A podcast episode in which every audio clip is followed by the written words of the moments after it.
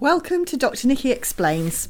Um, I'm a GP of 20 years' experience, and together with my friend Lucy, we're going to chat through some common medical themes that come up in my day to day surgery. The idea is to create a library of information that people can access. Hopefully, it will answer some of your medical queries and reduce unnecessary worries.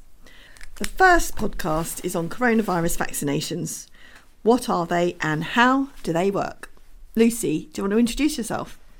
Yes, hello, I'm Nikki's friend, and as a patient, I often feel the need for more information.